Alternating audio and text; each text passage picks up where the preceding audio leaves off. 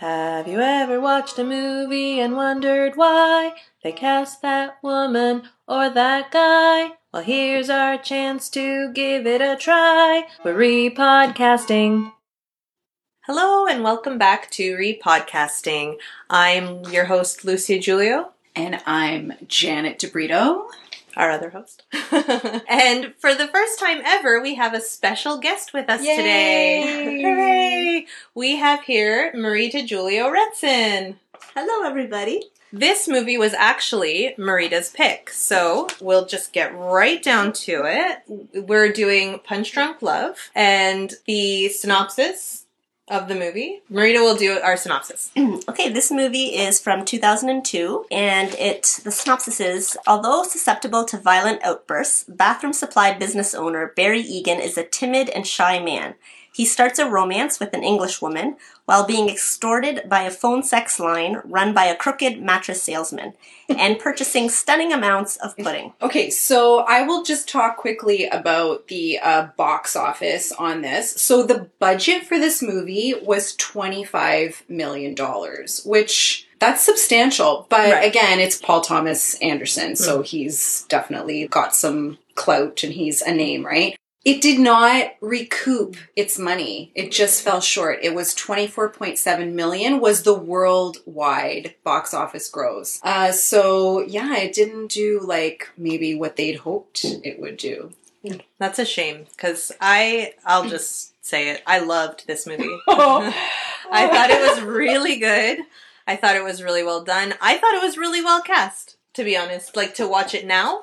At the time, um, like, cause I did watch it when it was new. And I remember at that time, like, I was fairly young and I hadn't seen a lot of independent film or anything like that. And I remember thinking it was really weird. And I also thought, I think I'm supposed to like this, but I didn't really get it. I did not like this movie. I'm probably going to be the only one here who didn't. I won't get into it like too much because obviously we want to get started and we want to hear Marita's picks, but I did not like this movie. Okay. okay, so we'll just get into Oh. the, the casting then. And uh, we'll start with Marita's picks. Okay, I liked this movie, but when I saw it the first time in 2002, I liked it right away, but I felt like um, it shouldn't have been Adam Sandler cast because the main problem that everybody was saying back then was Adam Sandler was trying to do a serious movie, and where's the Adam Sandler that I came to see? Because everybody wants Poor to Adam see Sandler. an Adam Sandler film. And this is not the typical Billy Madison type film. So at the time, I thought if P.T. Anderson had cast someone else, this movie would have made a ton of money because it was so good. Um, but when I rewatched it recently for this podcast, when I chose a movie, I thought, oh wait, it's actually like Adam Sandler did a great job. Like it was well cast. It's just that he was known as this goofball kind of comedian, and so Yeah. it didn't work. But I felt like it worked now. But anyway, I recast it. so for the character of Barry Egan, I just go right into it. Okay. sure. Uh, I chose. I had a really hard time with this one. I went through a few different selections, and I ended up with Sean Hayes. Do you know who that Okay. Jack. it's Jack from Grace. I'll tell you why. Jack from Will and Grace. because I okay. Adam Sandler in this movie is supposed to be someone who's like really quirky and really weird, but lovable. Like we're supposed to relate to him and love him, even though he's like this oddball who like has these violent outbursts and is so weird and whatever. Mm-hmm. And I thought Sean Hayes could play that really well, being like really quirky and like weird, but still really like charming in a way, charismatic to make you love him as a character. Do you think that he could pull off the violent outbursts well? I do, yeah. I thought Okay. uh, because before he became Jack, he did a whole bunch of commercials. I know commercials aren't the same, but do you remember him in commercials? No. Okay, I really liked him right away. Like he played like more serious people in the commercials, and he was a good actor. But then he became Jack, and he became like super famous, and I feel like he didn't move on from there. So here's a question that I have, and it's not necessarily about Sean Hayes, because I actually think that Sean Hayes could pull this role off. I think Sean Hayes has the ability to do drama Mhm. as well as comedy. Um, my question for you is this you're saying like we're supposed to find Adam Sandler's character lovable. Did you actually find him lovable? Because here was this was my issue with him in this role was that I didn't feel that he had the acting ability to pull off that sense of pathos yes, he's lovable, but you're also supposed to sort of feel sorry for him. And I never felt that at any point. Oh. So for me, like that's where he failed. Not just there. he failed on numerous other levels. Oh, boy. But for me, like that was the main thing that I noticed. So I want to ask, did you not feel sorry for him because it's Adam Sandler? No. Because he's like quirky. Yeah, no, no, no. It wasn't because of that. I just didn't feel as if he was able to pull off that vulnerability Mm. that that role required. I felt, you know, honestly, while I was watching it, I felt like I was watching a watered down version of the character that he does in Little Nicky. Oh, I've never seen it. That's, that's how I felt. I've never seen Little Nicky. I can't along. oh my god. But I felt the first time I watched the movie, I felt like Adam Sandler can't do this, and he's like the movie's ruined because it's Adam Sandler trying to be this like really serious role. but watching it now, I f- I didn't feel that way. But I don't know. Maybe watch it in um, 18 years and then. I definitely felt that pathos. I felt so Really? bad for him, and like I, I bought into his portrayal from the start. I have to Okay. say, yeah. Okay. I don't know. Okay, so the character of Lena Leonard, which was played by Emily Watson, I thought she did a really good job too, and she was really cute and s- and weird and worked with uh, Adam Sandler. But I recast Kate Beckinsale. Okay, um, she's been in Brokedown Palace, Pearl Harbor, and Serendipity. Mhm. And um, I thought her and Sean Hayes looked good together. So as I was casting this or recasting this, I was thinking I wish I could see them audition together. I could see their chemistry. But physically, I think they would work together. I agree with you. You know what's funny? I actually almost cast her Oh, cool. as well. I had a list of potentials for that role, and she was one of them because I thought of her. I can't remember the name, but you know that movie that she did with John Cusack? It's a ro- that's it, Serendipity. She did, and I was like, she could totally do a romantic comedy because this is this movie is Yeah. actually described as a romantic comedy, and I was like, I could see her in that role. So mm. good pick. Yeah, Interesting. I Oh, like thank that you. pick too. Okay. Next was the role played by Philip Seymour Hoffman, which is Dean Trumbell, the uh, crooked mattress salesman who extorts uh, Barry Egan.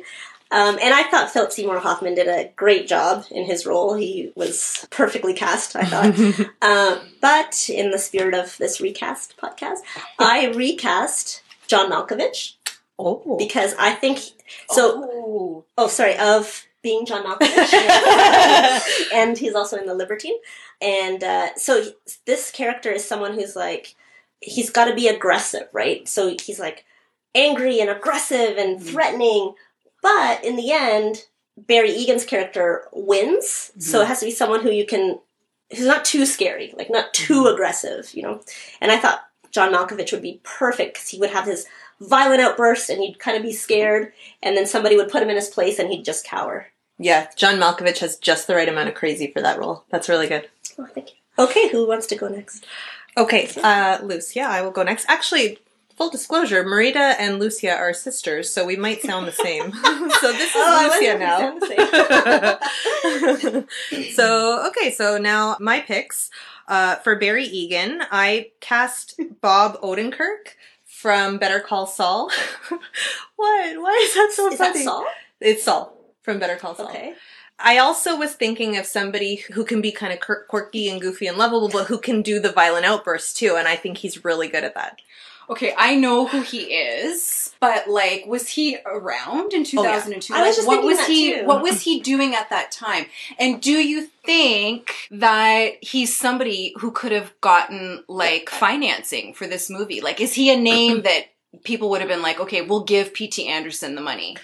Paul Thomas Anderson, like you said, already had the clout, and he brought a lot of people in who, like, Philip Seymour Hoffman is in almost all of his movies. Like, to me, I think P.T. Anderson made a lot of people, right? So So you could have made. I think Saul. so. Yeah. Um, I'm I can't, I don't know exactly what Bob Odenkirk was doing at that time. If Mr. Show was already on, which was a comedy, but Adam Sandler was a comedy guy too. well, this is comedy. Yeah, exactly. This is technically a comedy. I don't know. I didn't find it like hilarious, but um, but yeah, I think that he could have been in that role for sure, and and I think he could have pulled it off too because he's really quite a good actor. I think he's pretty underrated.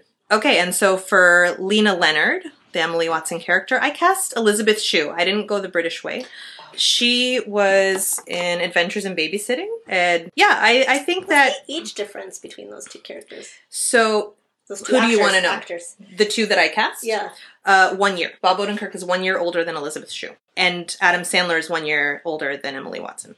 Yeah, so she was also in Leaving Las Vegas. I uh, I don't know. I just, to be honest, for her, I just kind of like was able to picture her. I don't really have like any kind of logic behind it. I don't. I just thought of her and I was like, yeah, I could see her in that. Yeah, I think Elizabeth Shue, like, I think she could do that role. I don't know about the chemistry between Yeah. her and Bob Odenkirk. I don't know. Mind you, I did not really feel that there was any chemistry Oh, really? between Adam Sandler and Emily Watson. Like, for me, it was not convincing. Mm. I didn't buy them together as a couple at all. And if anything, like that's where I really liked Emily Watson. Out of the two of them, she made me believe Yeah, I agree. that I agree with that. She made me believe that, you know, that there potentially like was something there and that I was getting nothing from Adam Sandler. Yeah, I totally agree. I felt that too. I felt like she, especially the first time I saw the movie, I thought she's carrying this movie. but um, then I, the second time I saw it, I thought maybe we're supposed to think that in a in a way, like he's so weird that even when she comes to see him and he's like so awkward and weird and so he's not supposed to have chemistry with her at the beginning. But then I Mhm. felt like when they had that scene where he says something really weird, which I like, I want to punch your face yeah, or I wanna something like punch you in that. the face, and then she says something weird right back. Yeah. And I was like, "Aw, they are right for each other." But see, the thing, the other thing that I had a problem with was like, we're supposed to believe that this new love that he has found with Emily Watson, it's almost supposed to be like redeeming his Yeah. character in a sense. And I wasn't getting that. And I don't know, maybe again, like I'm not a fan of Adam Sandler's, but I really tried to keep an open mind about this movie because I really tried to understand like where he was going with his performance and I didn't find that the love that was happening between them made him like Hmm. any more appealing as a character. If anything, I almost felt that it fueled like the rage issues that he had in a sense because like he goes to that mattress store Yeah, at the end. My favorite one of my favorite parts of this movie was he shows up at the mattress store with the landline in his hand. Yeah, Like the phone. Yeah. And it's like, where is he going with this phone? And it's almost like yes the the love seems to be giving him strength but also you almost get the sense that it's fueling his rage like even when he gets to hawaii and he like gets on the phone with his sister and he completely finally loses it Mhm. so that's why, like, I felt that P.T. Anderson was maybe trying to make us believe that this love is redeeming, but I felt it was going the other way. yeah. I didn't think that at the time, but now that you're pointing that out, it's true. It, he did have more violent outbursts as a result of the relationship. For me, I felt I wouldn't say it redeemed him either, and I didn't feel that I would that the movie maker was trying to do that. What I got was that it was making him want to be a better person. But honestly, like I watched it with my friend Megan, and at the end of it, we both kind of turned to each other and said, like, "Yeah, that was really great." But I hope he gets help because, like, Yeah. he still clearly needs professional help Yeah, but uh, to me i felt like the love that he was experiencing with her was enough to make him get the help he needs I don't know. That's that's what I took away from it. But yeah, so my last character, the Philip Seymour Hoffman character of Dean, I I also wanted somebody who is like pretty crazy. They can be really like violent and big and everything. Who did you? Is oh. this going to be Jack Black? no. and it's not Benedict Cumberbatch either. um, I picked. Don't, don't drink. Oh no! Wait to drink your water. I picked Nicolas Cage. oh, okay. My can see only concern of that one is that I don't think that he, as a person, like the human being Nicolas Cage, I don't think he would agree to back down to be that character. You know He who? always wins. you know what? I think Oh. Nicolas Cage would have been a good Barry Egan. Yes. yeah, maybe. yes.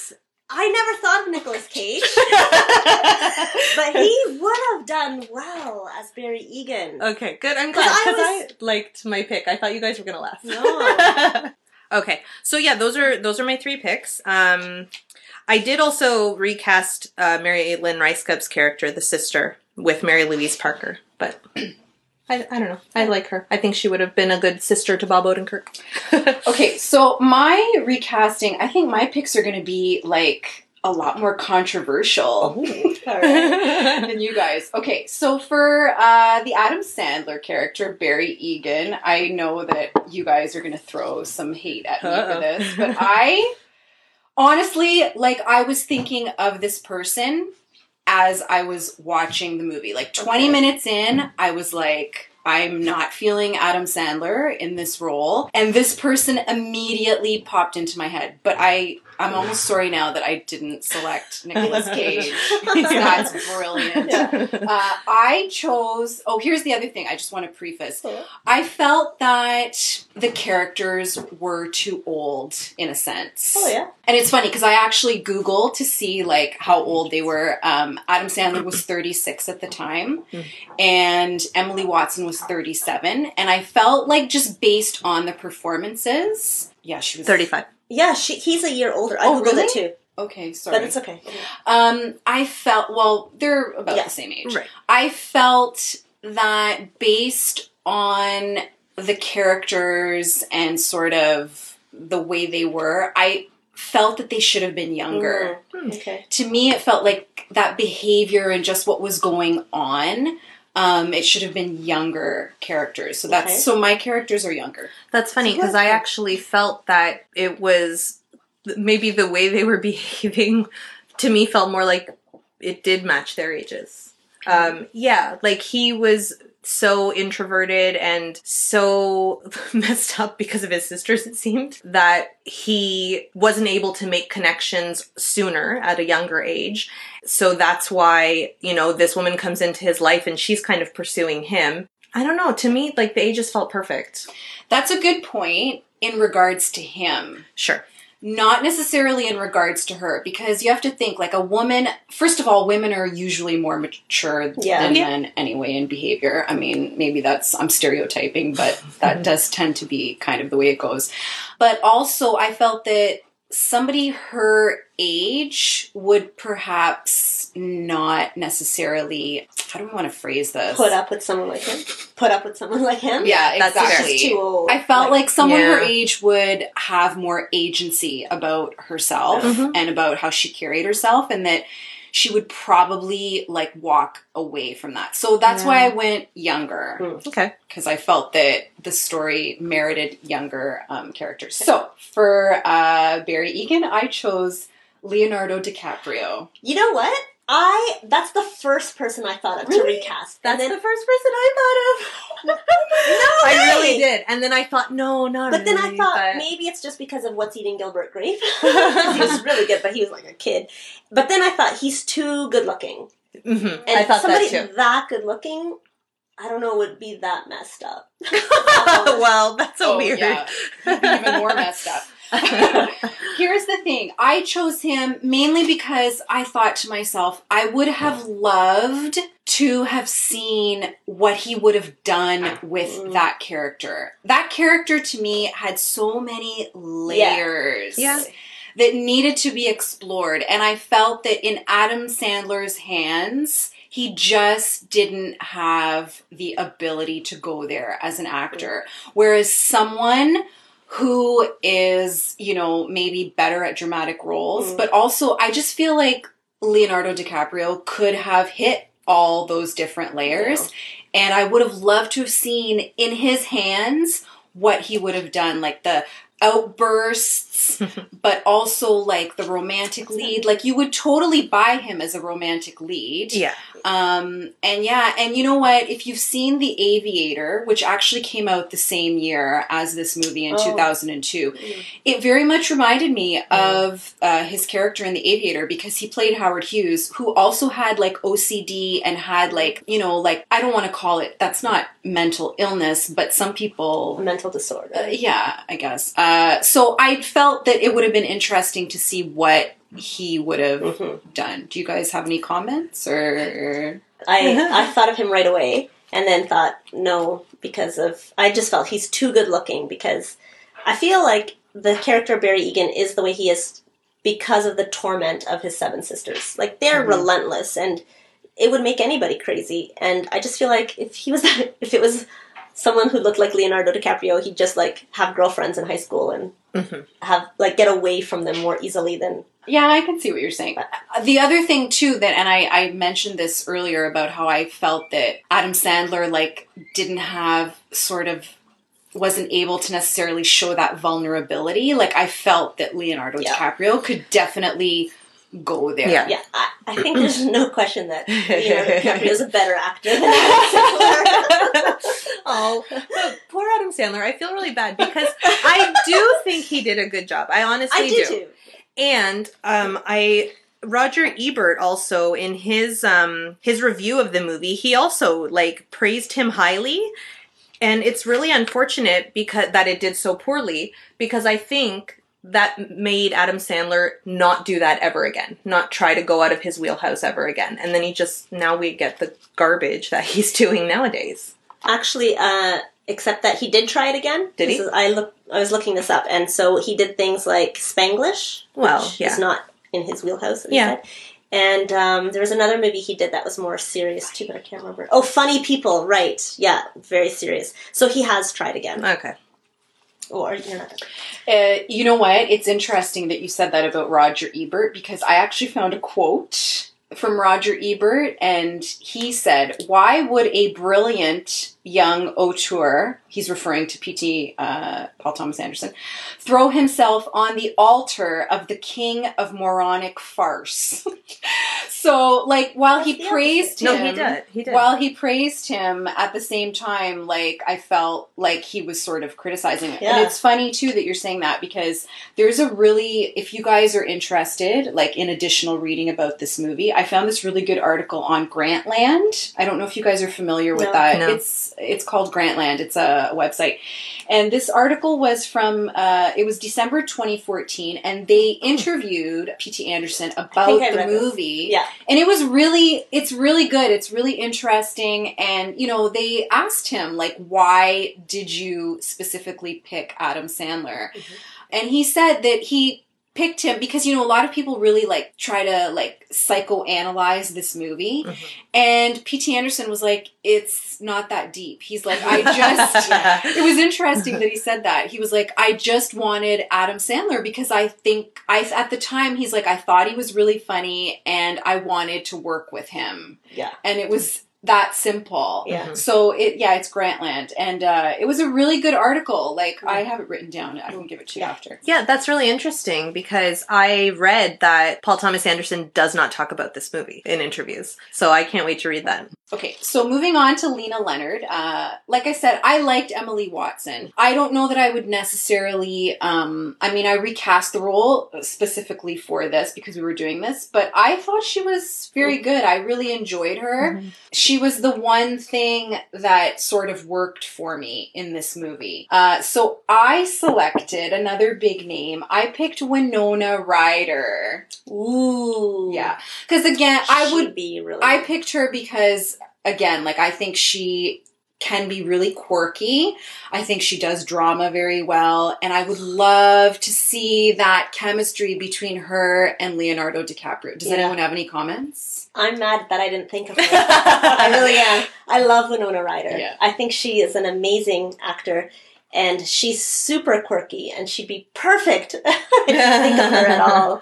Yeah, no, I, I thought of her um, right away. I was like, oh, and I just, the chemistry I think would have been like really interesting to see how they would have played off one another. Okay, so for the role of Dean Trumbell, again, like, you know what? I love Philip Seymour Mhm. Hoffman. I Mhm. love him. I did not love him in this role. Oh. I, I just, I don't know. I wasn't buying it. I felt, and I get that his performance is supposed to be like really overwrought and blustering and like that's sort of the way the character is supposed to be but i was just like it was too much and i almost didn't buy him as that character Oh. either even though like i know philip seymour hoffman like i've seen him do that in other films where he's like that really blustering sort of type but i don't know he wasn't doing it for me so i think you guys will have like the biggest problem with this one i chose vince vaughn Yeah, I'm out.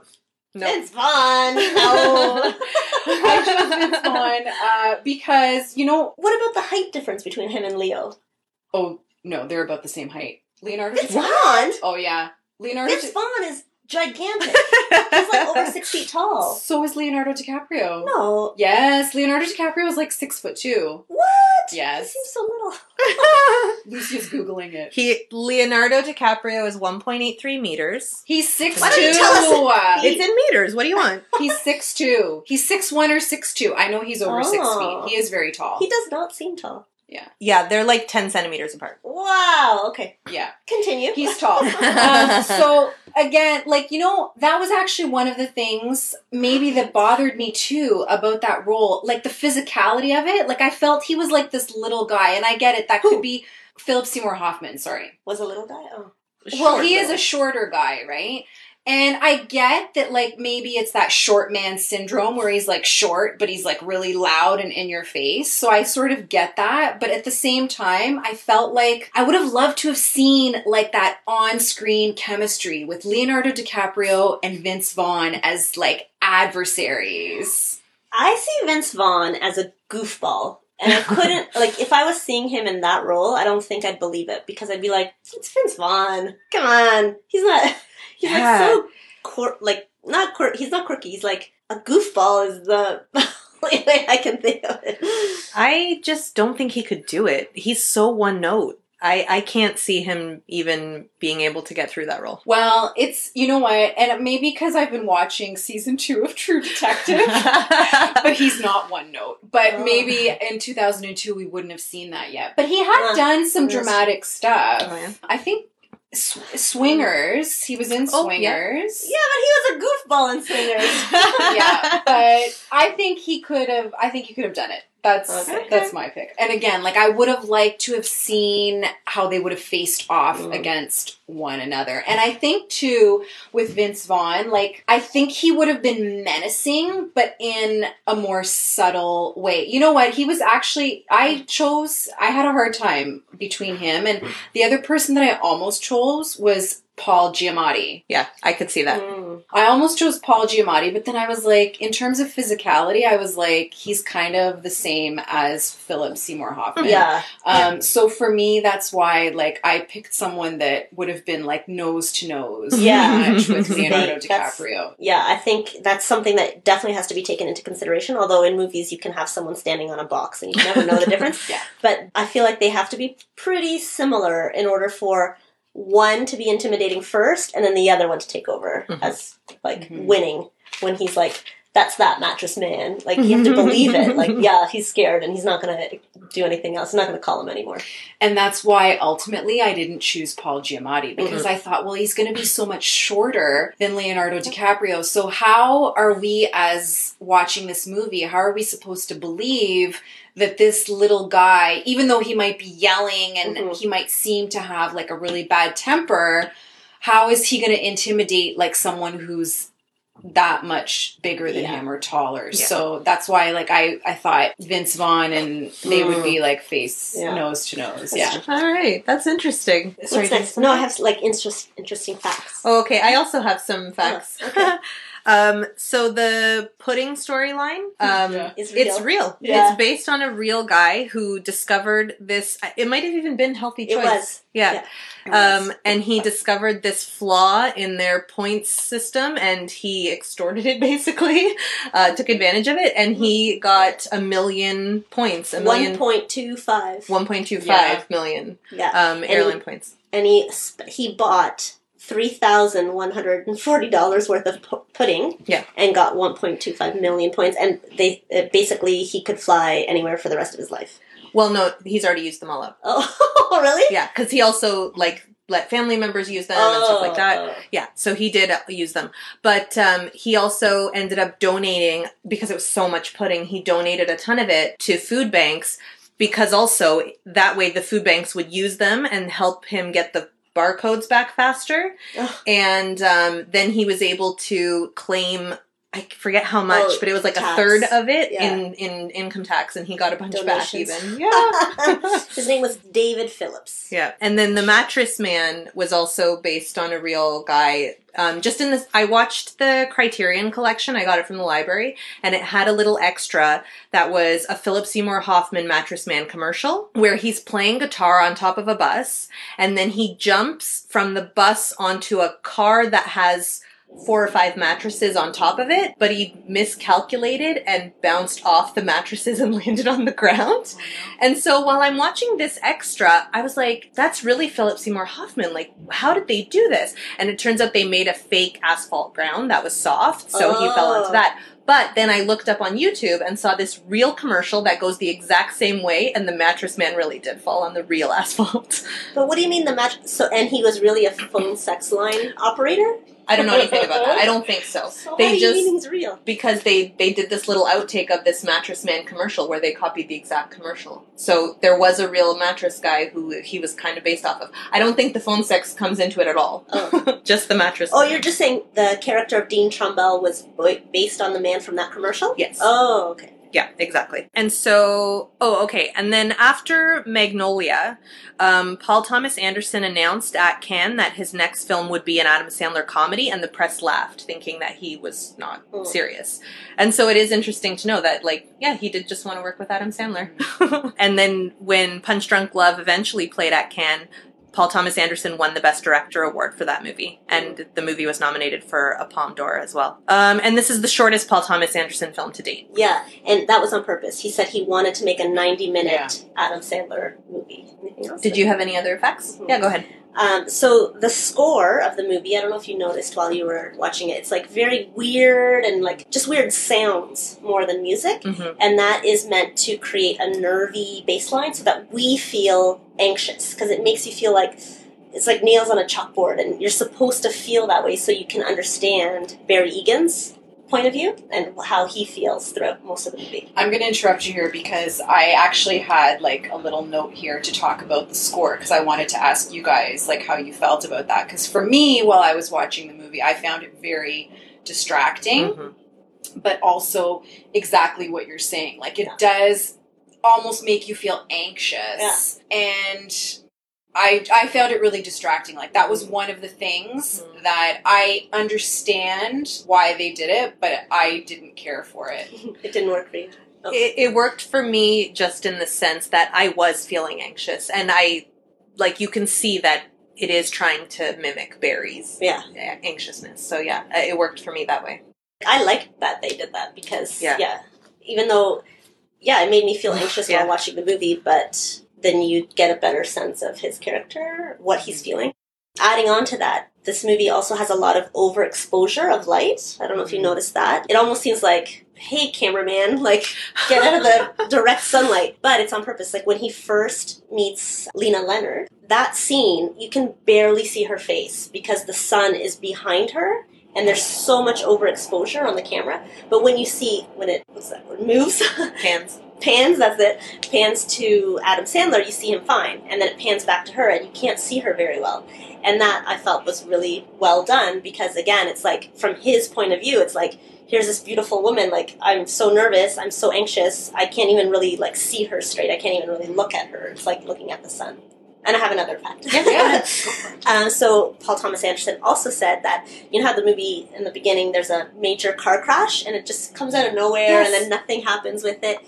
So he did that. He said I read that he did that giant car crash because he wanted to grab the audience's attention right away at the start and then just keep it from then on, which I thought did not work at all.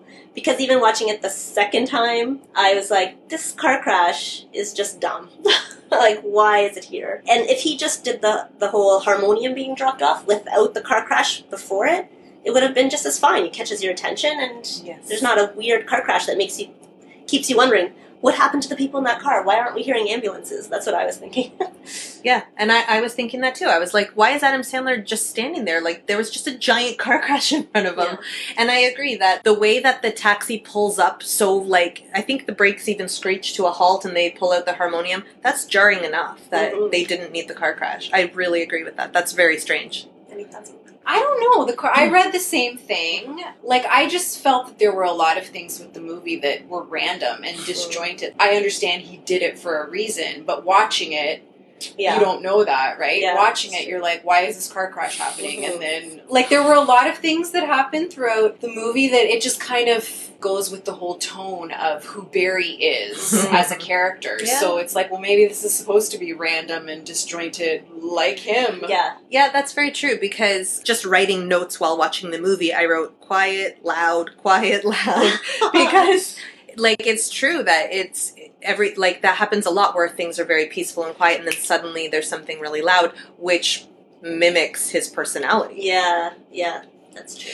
The note that I made while I was watching the movie that like sticks out in all caps, I wrote, "This movie is ridiculous." oh no. I liked it. I really liked this movie. I did too. I liked it a Um, lot. okay. I have something to say about the receiver when he was holding the receiver. So this is I didn't read this anywhere. This is just my own point of view.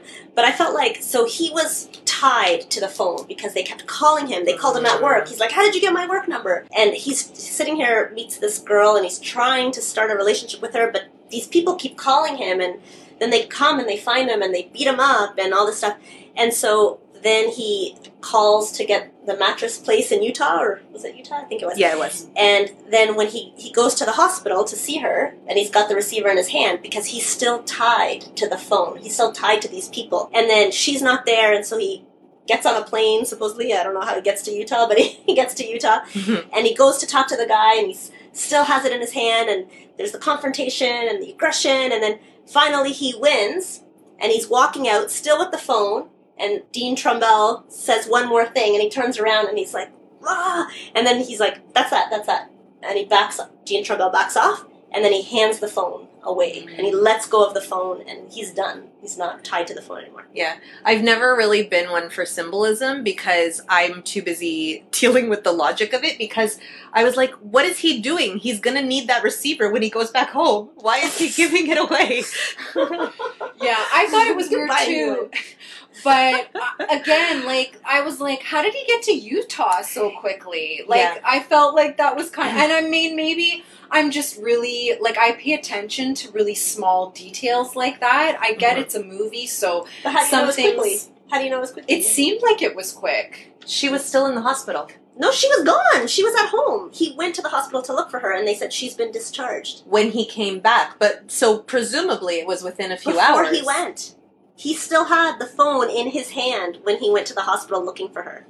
I I Ah, took note of that. He definitely did. It was before he went. She had been discharged. Then he went to Utah, had that confronta- confrontation, and then he went to her apartment. I assume he paid for a plane ticket in that only because no, no, no. I know, I know we're getting into like weird nitpicky things, but because he has a conversation with the pudding people right before that, saying like, "I've got all Oh, these yeah, points," yeah. and they said you can't use them for six to eight Yeah. weeks. Yeah, yeah. And so that's why I was like, he wanted to start using them right away to go to Utah. Oh, yeah, they yeah. didn't let him, right. but I assume he just then bought a plane ticket. okay, yeah, we are getting yeah, I'm sure PT Anderson would be like, who cares about any of that? he So just got to Utah. Who cares? So, uh, fun facts. I just had one that I found that I thought was really interesting. So, Adam Sandler said that he actually based his character on his friend Judd Apatow.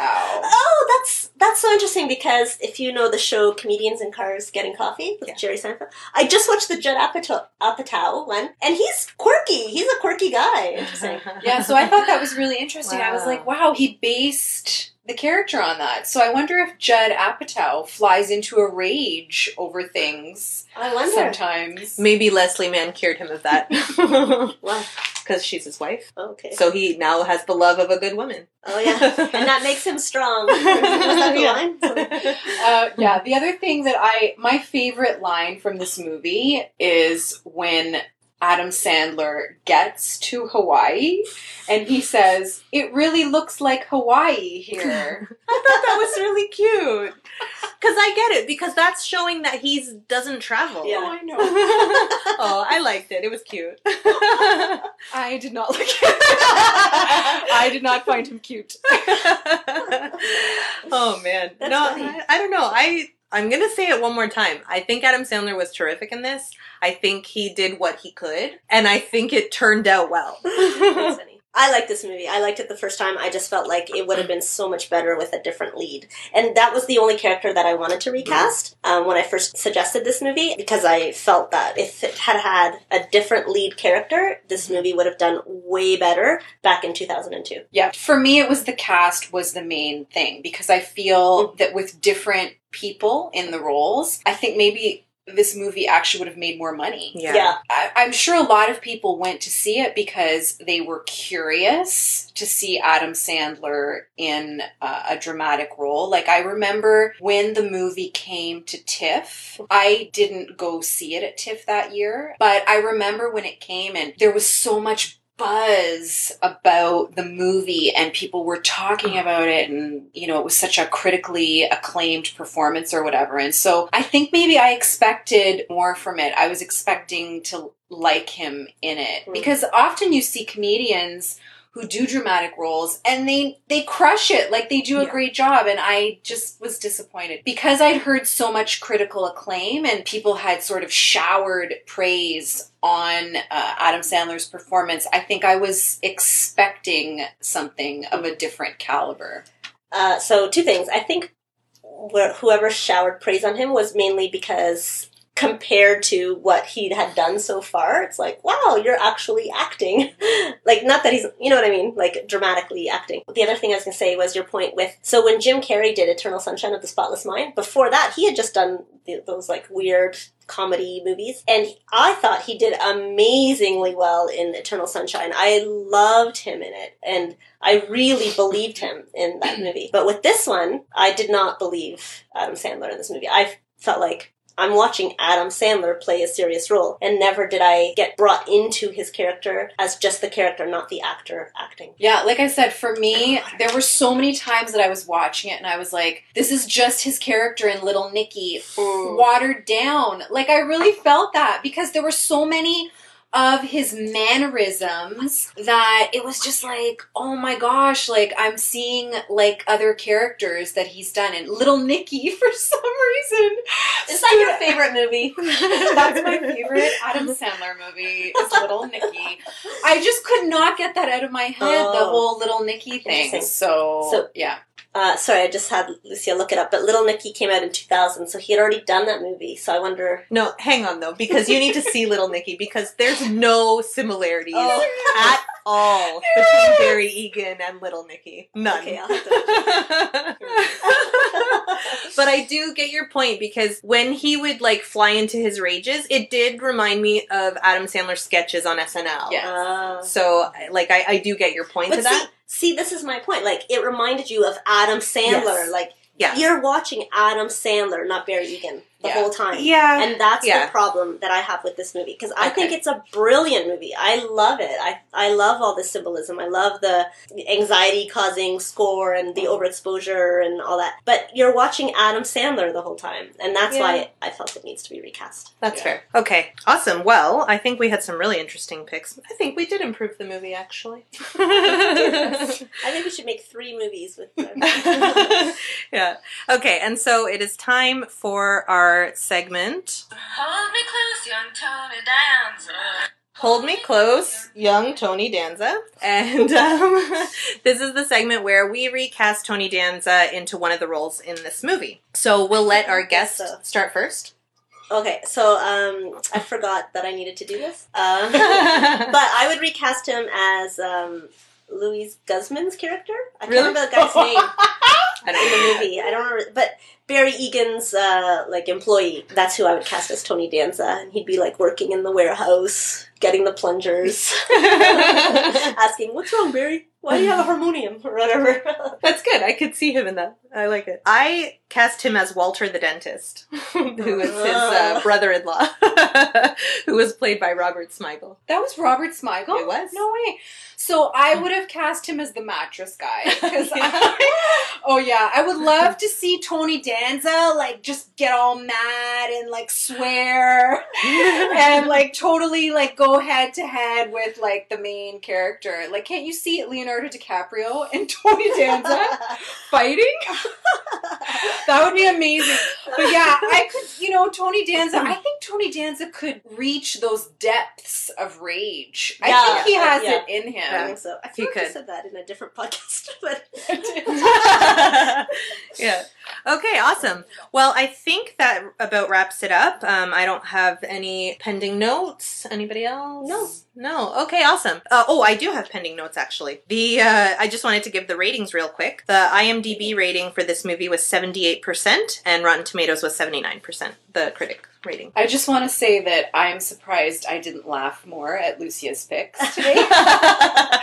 because usually they are a source of great humor. But good job, Lucia. And thank you, Marita, for joining us. And thanks for picking this movie because honestly, I this movie has been on my radar for years. Mhm. It's one of those movies where it's like, oh, I need to watch that, I need to watch Mm. that, and I never got around to it. So thanks for picking it because even though I didn't like it, I'm glad.